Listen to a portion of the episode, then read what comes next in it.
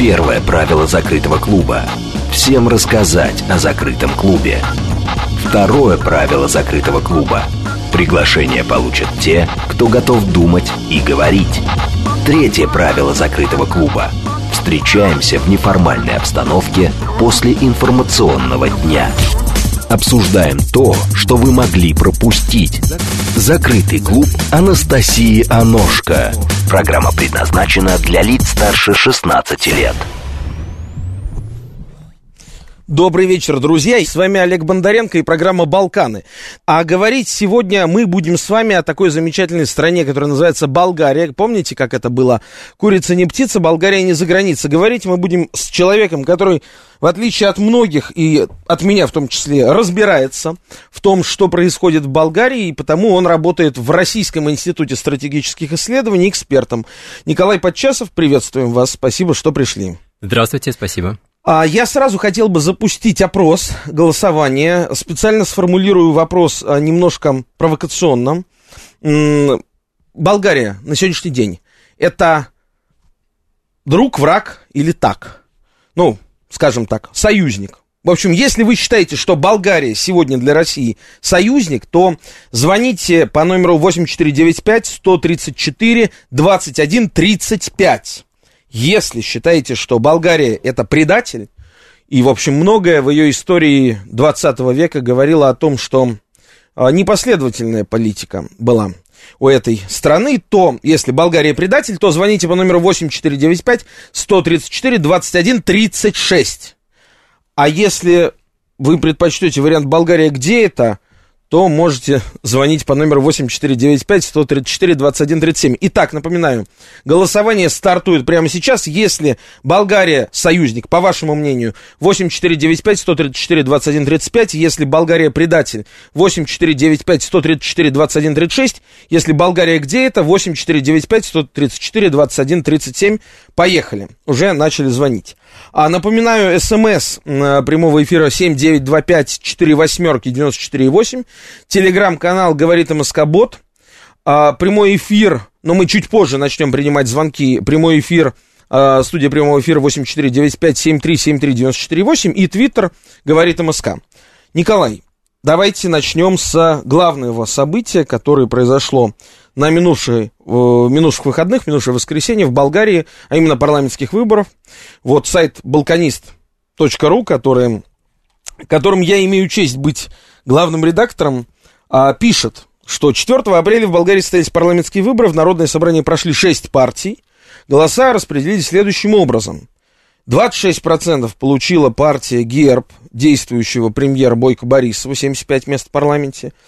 На втором месте неожиданно появилась новая партия «Есть такой народ», с 17% это 51 место. Третье место заняли социалисты, традиционные, так сказать, партнеры, в кавычках, то есть оппоненты Бойко Борисова, Болгарская соцпартия, всего 15%, 43 места. И впервые социалисты упали на третью позицию. Никогда они не падали на третью позицию. Никогда такого не было. Ну вот, 4-е место это турецкая партия «Движение за права и свободы», 10%, 30 мест. 5-е место Демократическая Болгария, 9%. 6-е место партия «Распрямись, мафия вон», 4%. Расскажите, что значат вот эти все цифры, как их понимать? Нам все-таки с Болгарией мы жили довольно долго вместе, и Шипку освобождали, и в русско-турецких войнах участвовали, в том числе освобождая Болгарию, и в советское время, как это называлось, как я уже сказал, Болгария была самой такой, как она говорила, 16-я республика, 16-я, да? У нас было 15 республик, да, значит, вот 16-я республика Болгария была. А что сегодня, что сейчас? Сейчас мы видим постоянные ссоры, скандалы с действующей властью, высылают дипломатов, мы об этом тоже сегодня поговорим, в марте София выслала 2 российских дипломатов. А что означают вот эти цифры? Ну, для начала я все-таки не удержусь и прокомментирую ваш вопрос, который вы задали нашим уважаемым слушателям. Конечно, Болгария – это и не союзник, но Болгария и не совсем предатель, потому что, на секундочку, это страна, которая член НАТО. скажите, много ли вы найдете стран, которые вот в этих категориях союзник или предатель окажутся в положительной категории? Ну так, не вот, знаю, абстрактно. Италия там, как вариант. А вот куда вы ее отнесете? К союзникам? Ну, не к предателям, это точно. Ну, в том-то и дело, что... К союзникам, наверное. Слишком сложный такой вопрос, который не учитывает то, что посередине между двумя крайностями. Естественно. Чтобы говорить, что ну, кто-то предатель, все-таки нужно иметь какие-то встречные предложения. У нас к Болгарии встречных предложений давно уже нет. Больше того, болгары считают, что в 90-е годы это мы их кинули. Когда... А кинули в чем? Ну, когда распускали советский блок и разные там структуры, Совет Экономической Взаимопомощи, там, Организация Варшавского договора, в тот момент мы их, конечно же, ни о чем не спрашивали, а они были очень серьезно на нас завязаны. И для них вот эта вот перестройка в новый мир, она была очень болезненная. И, конечно, они вот этого нам не забыли. Другое дело, что мы как бы сами не рады были тому, что да, происходило. Да, видите как, у нас, но... мне кажется, вспоминаются цифры референдума 17 марта 1991 года, в котором 80%, около того, 78% населения России выступило за Советский Союз, вот, а потом вот, Советский да. Союз прекратил свое существование, значит, их тоже не спросили, 78%. Вот именно, а мне вспоминается наш министр Козырев, который, общаясь с американцами, сказал, что, как бы, а вот, может быть, вы нам расскажете, в чем наши национальные интересы. Вот... И это не была ирония. И это не была не ирония, нет, совершенно искренний вопрос. Вот то же самое действительно и в истории Болгарии часто происходило, когда не совсем четко национальная элита понимала, в чем интересы, собственно, народа состоят, и принимала решения довольно странные. Но как бы стоит ли за это винить болгарский народ, это большой вопрос. Хорошо, давайте перейдем все-таки к выборам. Итак, прошли выборы. Самые главные их выводы по результатам, какие можно сделать? Ну, первое, что интересует, когда мы говорим о выборах, это кто же победил, да? Вот на этот вопрос самый очевидный ответ, он будет неправильным. Потому что, с одной стороны, конечно, безусловно, победила партия ГЕРБ, правящая партия, она побеждает уже 5-й раз подряд на парламентских выборах, причем она не как-то там не на зубах победила, она победила с достаточно большим отрывом, между ней и следующим претендентом больше 8%, то есть победа чистая, вот в сухую. Ну, как вот в сухую? 240 мест в болгарском парламенте. Вот. А 75 только получила партия ГЕРБ. В том-то и дело. Она по сравнению с прошлым разом потеряла около 300 тысяч голосов. В прошлый раз у нее было больше 30%, теперь всего лишь 26 с чем-то. Но дело даже не в этом. Дело в том, что на этот раз в парламент не прошли ее союзники. И из тех партий, которые туда таки прошли, ни одна не готова с ними сотрудничать. Они открыто об этом заявляли, то есть, может быть, они со временем под воздействием каких-то там предложений со стороны ГЕРБ изменят свою позицию, но для них это будет связано с очень серьезными репутационными издержками. Получается, что для ГЕРБ эта победа как чемодан без ручки, который, с одной стороны, вроде как победа есть, а с другой стороны, воспользоваться ей ну никак не удастся, потому что составить правительство будет ну очень сложно. И с кем они будут блокироваться? С турками? Как это всегда бывает?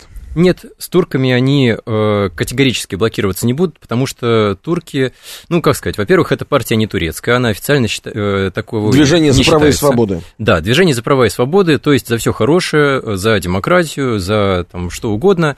Но им даже вдвоем не хватит, они вместе составят 105 как бы, да. мест из 240. Во-первых, не хватит, во-вторых, даже этот вариант, он, ну, как бы... еще сильнее уронить рейтинг для ГЕРБ. Хорошо. И кто теперь будет властью в Болгарии по итогам этих выборов? Хороший вопрос. Вариантов 3.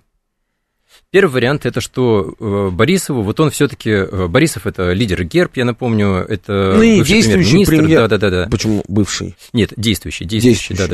Просто он действует с 2009 года, практически с очень небольшими перерывами.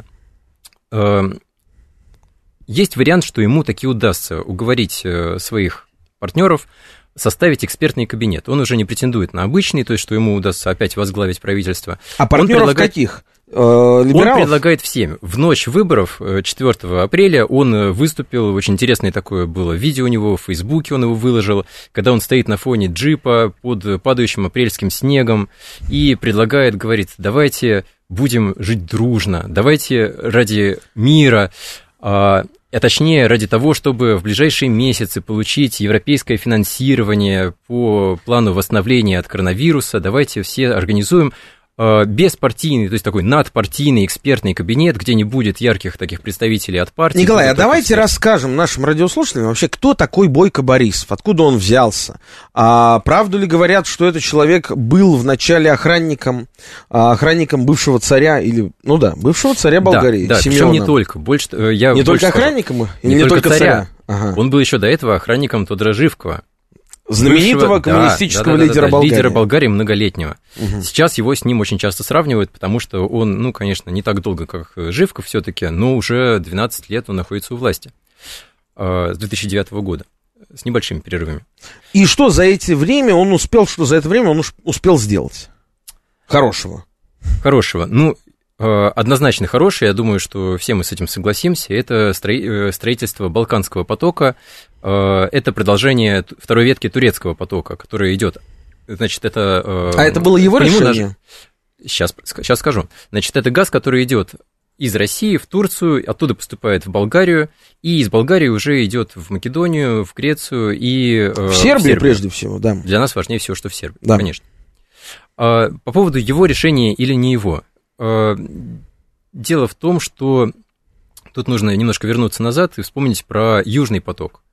Проект, безусловно, для Болгарии выгодный, который шел не в Турцию, а сразу из России в Болгарию, и оттуда, то есть Болгария получала транзит, она становилась транзитной страной. Через нее должно было идти огромное количество газа, это, я напомню, около 63 кубометров. Миллиардов кубометров газа в год. Одним словом, Россия, я вот сейчас нашим радиослушателям, с вашего позволения, сделаю небольшой такой экскурс в историю, когда Россия осознала себя как энергетическая сверхдержава, как написал знаменитый эксперт по энергетике Константин Симонов в своей одноименной книге, а тогда появилась концепция, что нужно срочно строить новые газопроводы.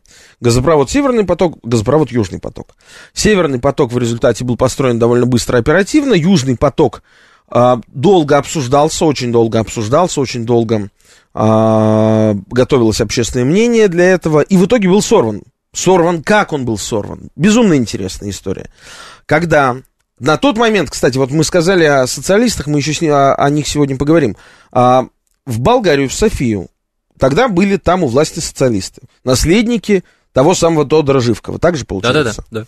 И к ним прилетают в выходной день, в воскресенье, группа американских сенаторов во главе с Джоном Маккейном и встречается с действующим президентом Болгарии Пламеном Орешарским. Да. 3 часа они проводят в закрытой комнате, мы не знаем, что там было, может быть, они применяли какие-то пытки в адрес по отношению к Пламену Орешарскому, но... В итоге президент Болгарии, действующий президент страны, выходит из кабинета своего президентского... Премьер-министр, извините. Премьер-министр, да, точно. Прошу прощения. И выходит вместе с этими сенаторами, созывает пресс-конференцию и говорит, вы знаете, мы тут подумали и решили, что нам Южный поток не нужен. Вот. А сенаторы так стоят, строго на него смотрят, как, даже, не знаю, учителя или кто-то похуже. Вот, да, и на самом деле я готов продолжить эту тему, потому что в 2020 году, в ноябре, была очень схожая ситуация, когда тоже прилетел, ну, правда, не сенатор, а представитель Госдепа США Фрэнсис Фэннон, и тоже прилетел по поводу вот уже не Южного потока, а как бы его наследника, вот этого потока Балканского, так называемого. И все, вот пресса ждала, что вот сейчас будет нечто подобное, что вот сейчас он встретится с болгарской стороной, поговорит, и либо его вообще закроют, либо просто введут санкции, либо пригрозят ими, вот что-то такое сейчас грозное будет. И они его встречают и говорят, ну как? Там была либеральная пресса, которая вот этого очень ждала, и которая ему задает вопрос, ну как, скажите, будут санкции? Он говорит, знаете... Санкции, конечно, да, мы против этого потока, мы действительно считаем, что это плохо, но санкции вводить не будем. Пока. И как бы на вопрос, а почему, а как же так, он отвечает, что как бы, ну, санкции – это крайняя мера, и потом наш бизнес как бы тоже в этом участвует, наши компании будут поставлять турбины для компрессорных станций для этого потока, и, в общем, как-то мы не торопимся. Вот. Я это к чему?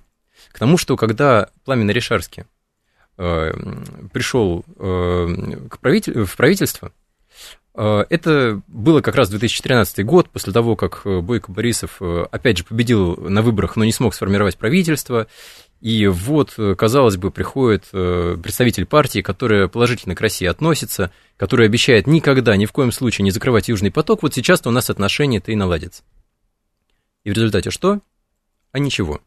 Южный поток закрыли. Ну, точнее говоря, его заморозили, но потом это даже опровергали, говорили, что нет, это он там не то сказал. Россия потратила деньги в результате этого? Мы потеряли деньги?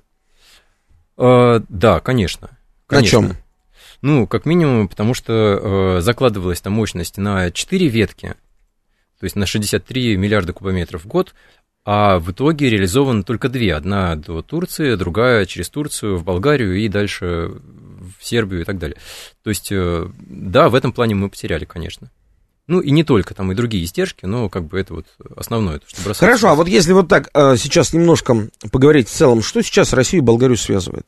В плане торговли, в плане отношений, в плане каких-то ключевых совместных проектов? Где у нас точки соприкосновения? Ну, я бы не стал сводить наши отношения только к экономике все-таки. То есть у Болгарии, у России очень такая долгая история, и она начинается не с 20 века и даже не с 19-го. Она начинается вообще, если так уж копать, с принятия христианства на Руси, когда в России появилась... Кирилл и Мефодий были болгарами? Нет, подождите, это спорный вопрос, то есть я не готов ответить на него однозначно, я знаю, что в Болгарии это вызывает разные кривотолки. Скажем так, ученики Кирилла и Мефодия создавали кириллицу, которой мы сейчас пользуемся, ну, условно, да, на территории Болгарии и при полном содействии тогдашних болгарских властей. Хорошо, сегодня что у нас есть? Давайте перечислять. У нас был проект нефтепровода, как он, Бургас-Александруполис, да? Да. Не получилось сделать? Не получилось. Почему? Сложный вопрос, то есть он был похоронен первым правительством Бойко Борисова. Какие были причины этого? Мне приходилось слышать от экспертов мнение, что были экономические сложности, что был не до конца он экономически обоснован. Не знаю, не берусь сказать. Важно, что это был не единственный проект, который похоронило это правительство. Их было как минимум 3. Второй проект – это атомная электростанция... Белене. Да. С ней интересная долгая история, потому что она постоянно то воскресает, то опять умирает. Вот начало 2010-х годов, это была ее такая вторая инкарнация. Угу. После этого в 2012 году она умерла. Опять же, очень похожая была ситуация, когда прилетела Хиллари Клинтон, тогда она была главой Госдепа. Давайте объясним нашим радиослушателям вообще, в чем здесь фишка. Дело в том, что, насколько я понимаю, я вообще не технарь ни разу, но, как мне это объясняли, может быть, я не прав, поправьте меня, на АЭС, соответственно, используется топливо. Угу. И это топливо можно покупать либо у России, либо у Америки. Угу. Да-да-да. А его покупали, естественно, все страны бывшего соцлагеря у России долгое время. Это и политическое влияние, это и деньги определенные, немалые деньги. А потом решила Америка, вернее, американская корпорация Вестингауз, угу, продавать свои, как это называется, эти штуки, которые они... Твел. Да, твелы. Свои твелы на все атомные электростанции не только бывшего соцлагеря, но и на Украину, я знаю, пытались их продать. А они, как бы сказать, даже технически, а вот эти твелы, насколько мне объясняли, да, как мне это объясняли, они не входят вот в эти, значит, вот куда они там должны входить, и это даже по технологии безопасности небезопасно, не говоря обо всем прочем. С этим было связано... Значит, вот вся эта эпопея вокруг АЭС Белене. Нет, не совсем, потому что вот эта вот история, про которую вы сейчас говорите, она скорее сейчас вот на нынешнем этапе раскручивается, и пока вот непонятно, чем закончится. А там дело было в другом. Дело в том, что в Болгарии есть работающая атомная электростанция АЭС Козлодуй. Да, построенная нашими специалистами. Да, естественно. В 60-х годах. Да, то есть... Ну, насчет наших специалистов я бы добавил, что на ней сейчас работают уже и болгарские специалисты, у них атомная отрасль благодаря вот отчасти АЭС Козлодуй очень сильно развита была. В чем загвоздка? В том, что уже в советское время было принято решение строить вторую электростанцию в Болгарии, но к тому моменту процесс-то достаточно долгий. Но Советский Союз просто взял и развалился. И в 90-е годы у Болгарии не было таких средств, чтобы это реализовать. А вот в нулевые годы, в конце нулевых, этот вопрос опять подняли, ну, потому что энергетическая безопасность все-таки... К тому же была возможность, к тому же Росатом предлагал этот проект реализовать, и все уже к этому шло. В конце нулевых годов этот проект начал развиваться, и к началу десятых он был на такой стадии, то есть уже строились два атомных реактора в России, была подготовлена лицензированная площадка в Белене. Казалось бы, все уже идет к тому, чтобы этот проект завершить. Но тут вот прилетает Хиллари Клинтон, общается с Бойко Борисовым, и тот принимает решение строительство прекратить. И дальше сначала они пытались о чем-то договориться, о чем-то похожем с Вестингауз, о том, чтобы построить вместо отдельной АЭС еще один электроблок на Козлодуе.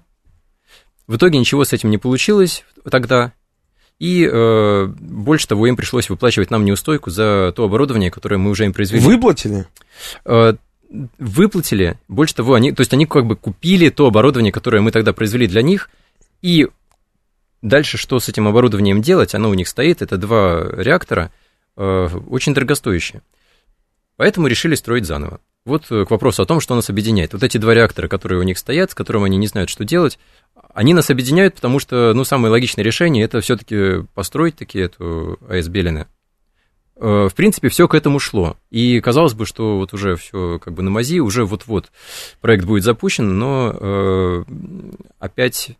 А Болгарии вообще нужны две атомных электростанции для, в общем, такой немаленькой, небольшой страны. По этому поводу спорят, потому что... В Сербии ни одной АЭС. Да. Дело в том, что в Болгарии Болгария член ЕС, и она, как член ЕС, подписалась на так называемую зеленую сделку, зеленый пакт, по которому все подписавшие его страны должны постепенно к 50 году избавиться от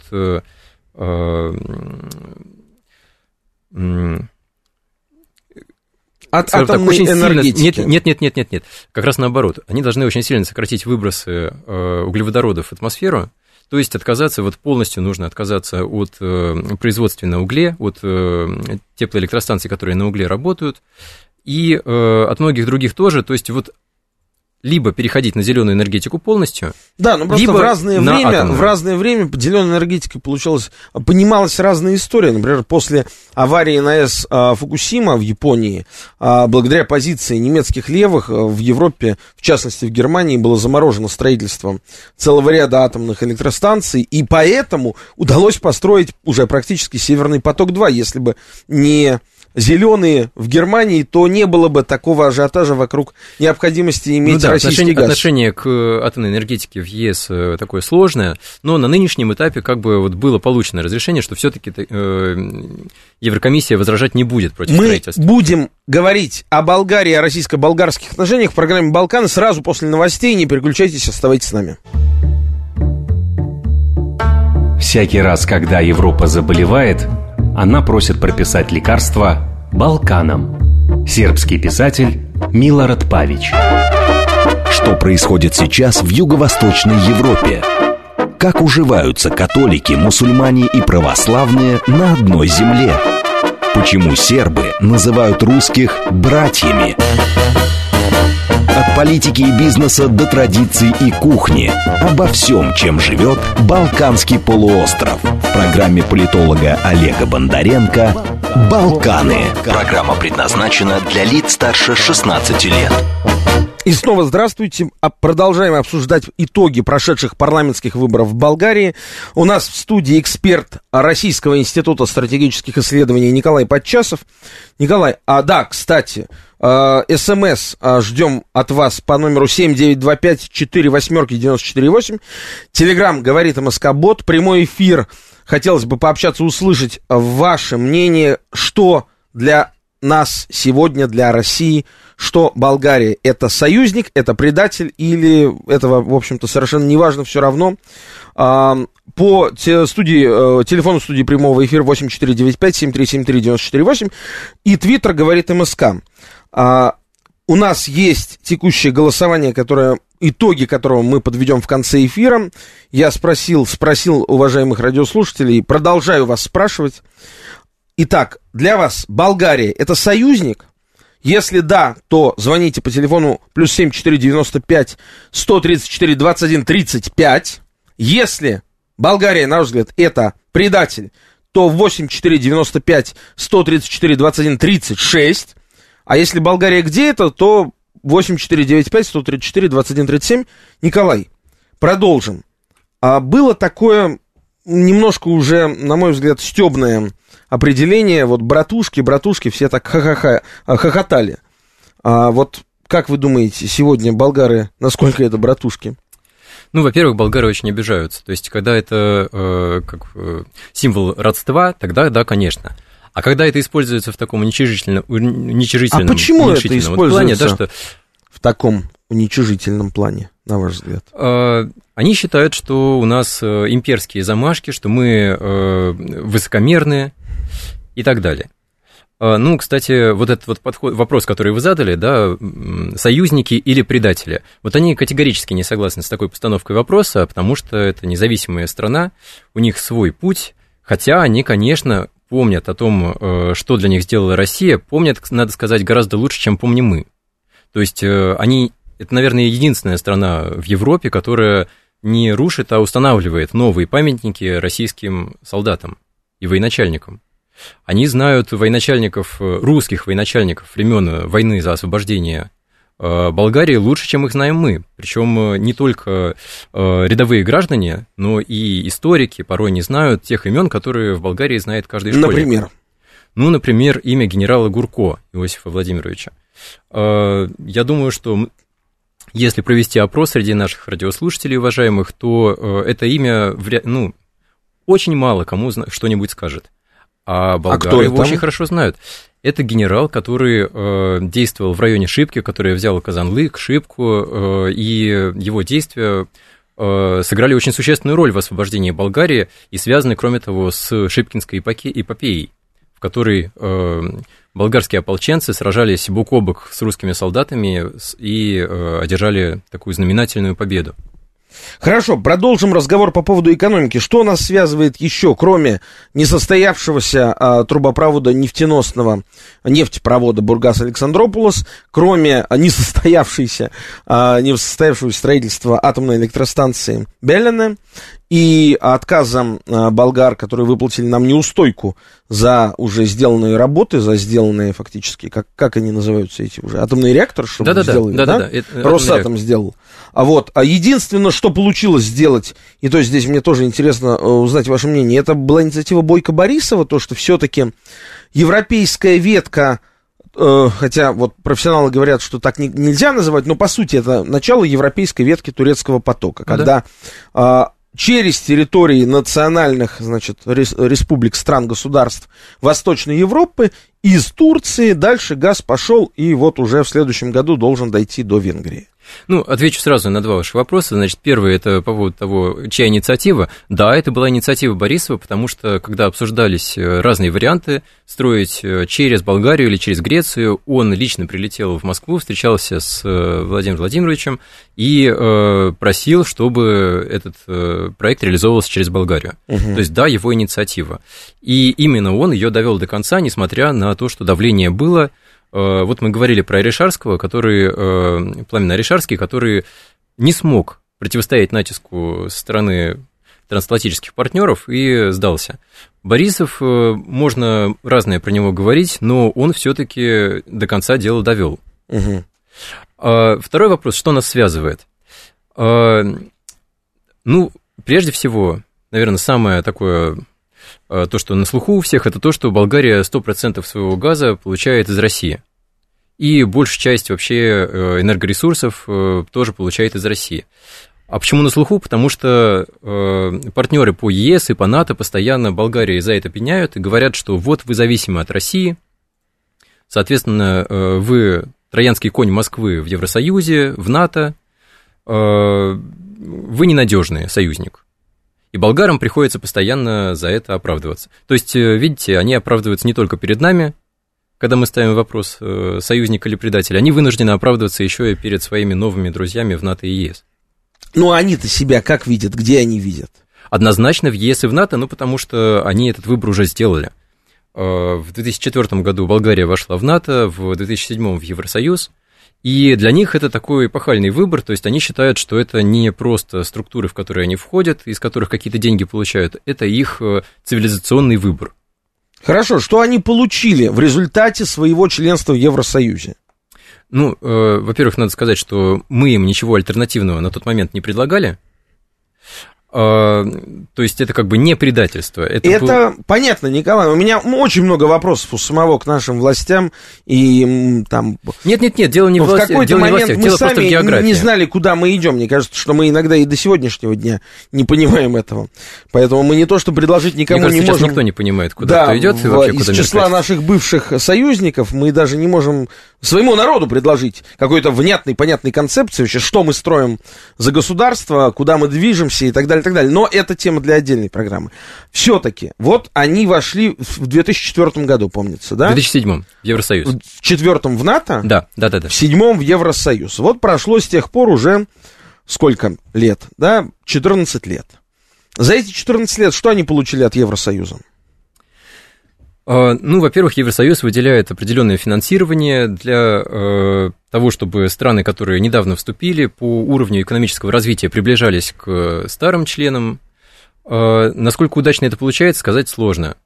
Кроме того, есть негативный эффект, это то, что молодежь и, в принципе, такие пассионарные, высокообразованные люди стремятся, конечно, воспользоваться членством в ЕС, чтобы уехать из Болгарии туда, где зарплата выше. Естественно, что это практически... Какой отток населения в Болгарии?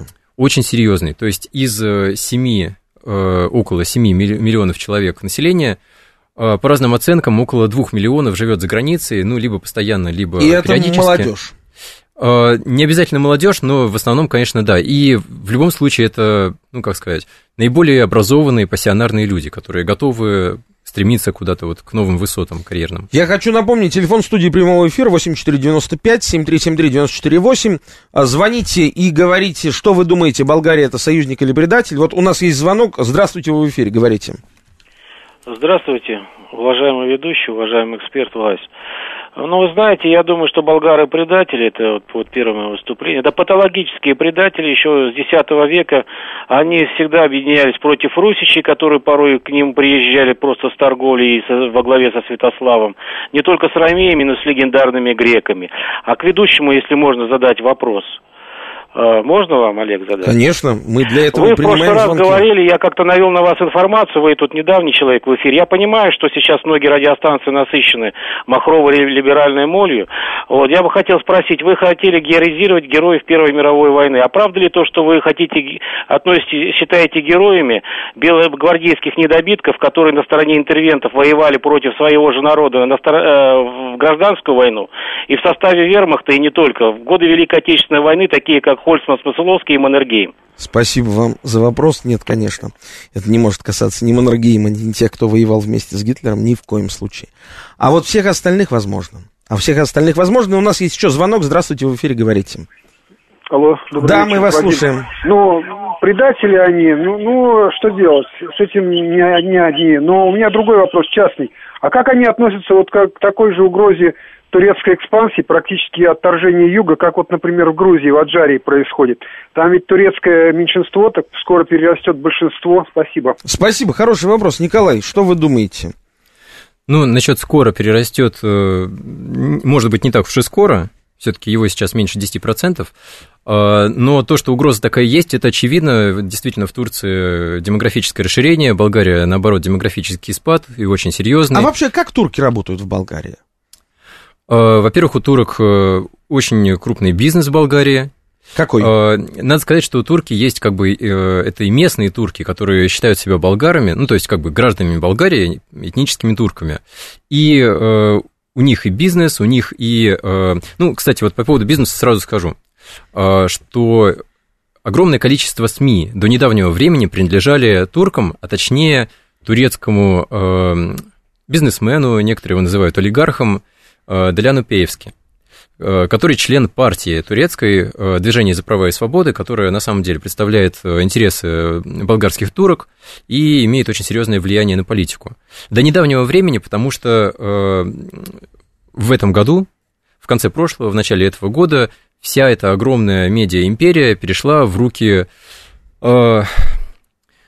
скажем так, британского медиа-холдинга United Group, который имеет на Балканах очень серьезное представительство, и в Сербии в том числе, и которое связано с американской демократической партией. Там, где раньше были турки, теперь там оказались бритиши. Ну, я бы сказал все-таки, что по духу это скорее американцы, чем британцы. Да. Как это отразится на их политике, пока не знаю, но подозреваю, что в отношении России будет очень критическая позиция. Очень критичная. У нас не так давно случился шпионский скандал. И двух представителей посольства России София выслала из Болгарии, было это в марте месяце. Что стало причиной скандала? Расскажите эту историю. Ну, во-первых, это не первый случай. За последние 1,5 года это уже, соответственно, 6-й и 7-й дипломаты российские, которых высылают. 5 было таких показательных акций, когда наших дипломатов объявляли персонами нон-грата в Софии. Какую цель все это преследует? Зачем? А вот здесь разнятся оценки экспертов. Потому что, ну, в любом случае, вот все сходятся на том, что делается это показательно, то есть из этого делается такое шоу. В прошлый раз, вот в марте, выступал генеральный прокурор, который начал с того, что поздравил всех болгар с тем, что их спецслужбы работают так хорошо, отслеживают шпионов вражеских, ну, иностранных, да, он говорил не вражеских, но вот мы должны защищать свой суверенитет.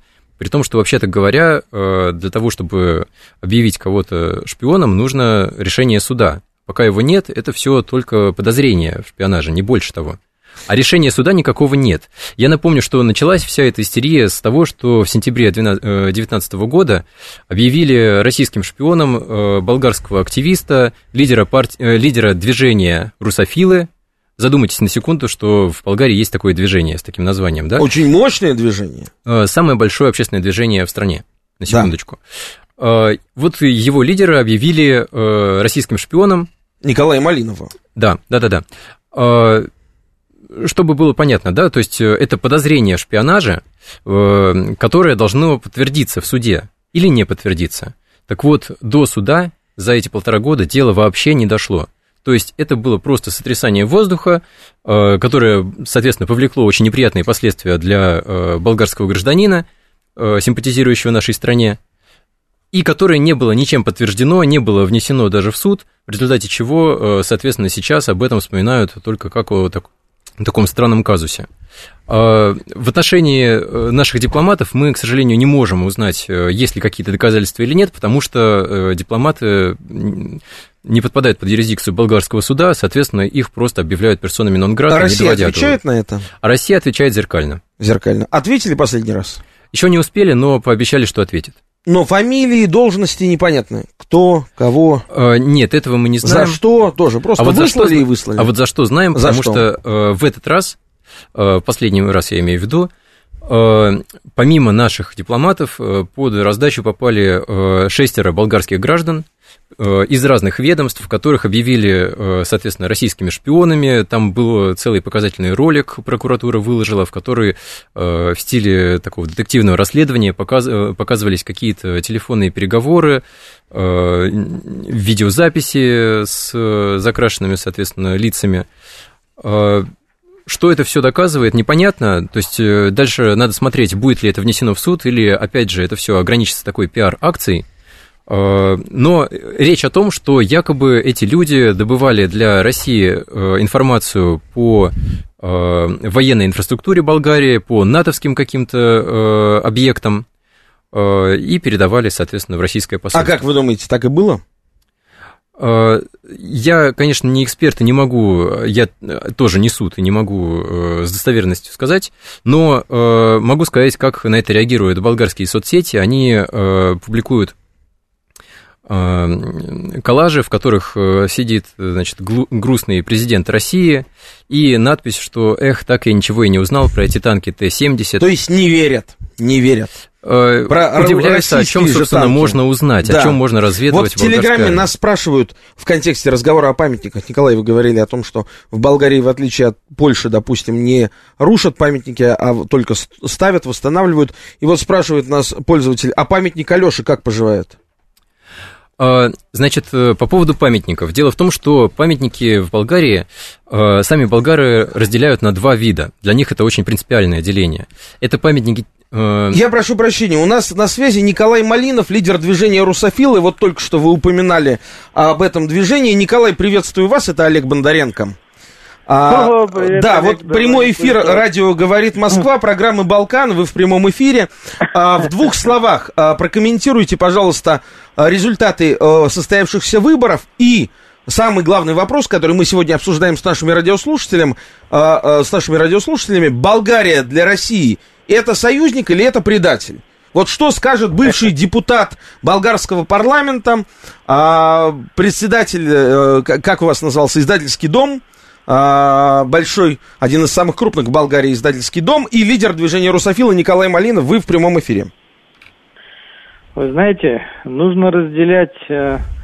власти Болгарии от народа Болгарии, если так сформулировать вопрос, потому что вся социология американская, и русская, и болгарская, и европейская показывает от 72-3 до 80% болгар, что объявляет себя за союз, за дружбу с Россией.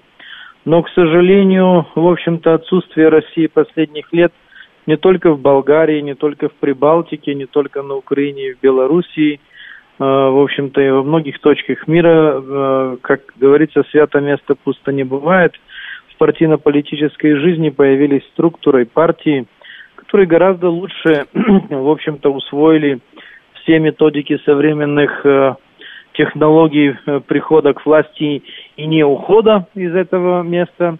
И поэтому вся наша работа, которую мы проводим десятилетиями подряд, и огромная, и самая массовая неправительственная организация, вы знаете, что мы заботимся хорошо и о памятниках, и сотни кабинетов у нас изучения русского языка в детских садах, и на наших соборах приходят десятки тысяч людей, больше 100 тысяч на Шипку даже поднимаем каждый год, 2 раза в году.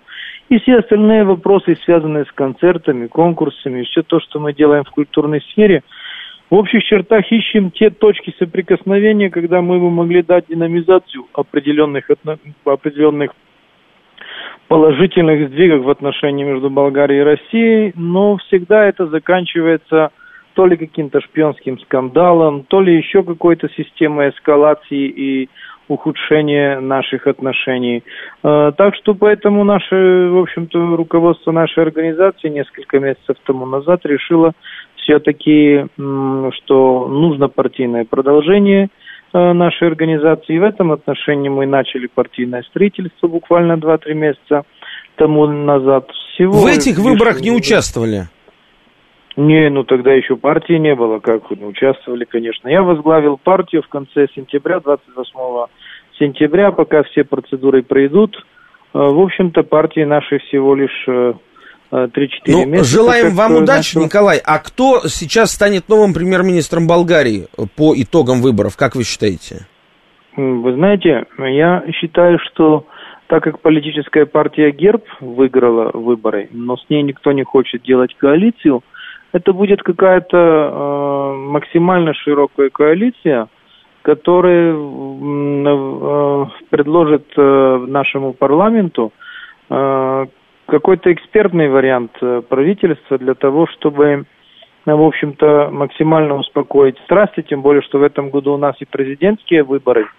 И это будет под видом экспертного правительства проводиться та же русофобская политика. Я считаю, что она будет еще более русофобским, чем это было в предыдущем правительстве, потому что все-таки в экономическом плане было закончено строительство Балканского потока, продолжение Турецкого потока, хотя и вот эти все там компрессорные станции, помнится, еще не достроили до конца. Или я ошибаюсь? В общем-то, вы ошибаетесь, там проект уже закончен, он работает, реально с 1 января этого года запустился, так что, в общем-то, хотя и закончен в экономическом плане, но, как говорится, не хлебом единым жив человек, но, в конце концов, специально этот проект закончен, да, большими, в общем-то, потерями для некоторых лидеров в этом отношении, но это отдельная тема. Так что рассказывать, враги или не враги, ну, как вам сказать, на некоторых линиях фронта мы успеваем удержать линию, потому что все-таки наша общая кириллица и у вас, и у нас, это та азбука, на которой мы пишем, мы пытаемся сохранить историческую память, язык, сохранить православие, преодолели раскол, который у нас устроили такой же, как на Украине. Есть и положительные, есть, конечно, и отрицательные моменты. Вы видите, что иногда, периодически, на круглой годовщиной, в общем-то, пачкают советские памятники, потому что русских никто не трогает, русско-турецкой войны. Наоборот, даже когда во времена социализма нигде нельзя было увидеть памятник русскому императору или русскому генералу, дворянину, в Болгарии все эти памятники остались в центральных площадях. Это больше 600 таких памятников. Но мы их, конечно, чистим, приводим в порядок. Так, Николай, спасибо вам большое. У нас заканчивается эфирное время. Напоминаю, что это был Николай Малинов, лидер движения «Русофилы». У нас осталась буквально минута. Николай Подчасов, эксперт Российского института стратегических исследований. Все-таки, а вот вы согласны с таким сценарием, который Малинов Николай озвучил насчет нового экспертного правительства? То есть это что, черногорский вариант? На самом деле варианта три. Экспертный кабинет – раз, все против ГЕРБ – это два, и третий, по-моему, наиболее вероятный, так считает большинство болгарских экспертов, это новые выборы, которые будут, скорее всего, где-то одновременно с президентскими. То есть уже новые перевыборы, по сути, да состоятся? Да, потому что это в интересах новых протестных партий, которые надеются расширить результат. Ну и президент-социалист тоже уйдет, Румен Радов, судя по всему. Судя по данным его партии. У него самый высокий рейтинг в Болгарии. Вот это интересно. Среди всех политических деятелей. Продолжим. В следующей программе по четвергам слушайте с 8 до 9 программу «Балканы». В конце я подвожу итоги голосования. Итак, 84% утверждают, что Болгария – это предатель. Очень печальный результат. 7% говорит, что это союзник, и 9% говорит, Болгария где это. В конце могу сказать только то, что есть печальный анекдот насчет Болгарии, что если Болгария в одной и той же мировой войне не меняла страны, значит, она предала дважды. Грустный анекдот, но, к сожалению, видимо, наши радиослушатели с ним согласны. С вами был Олег Бондаренко, и до новых встреч.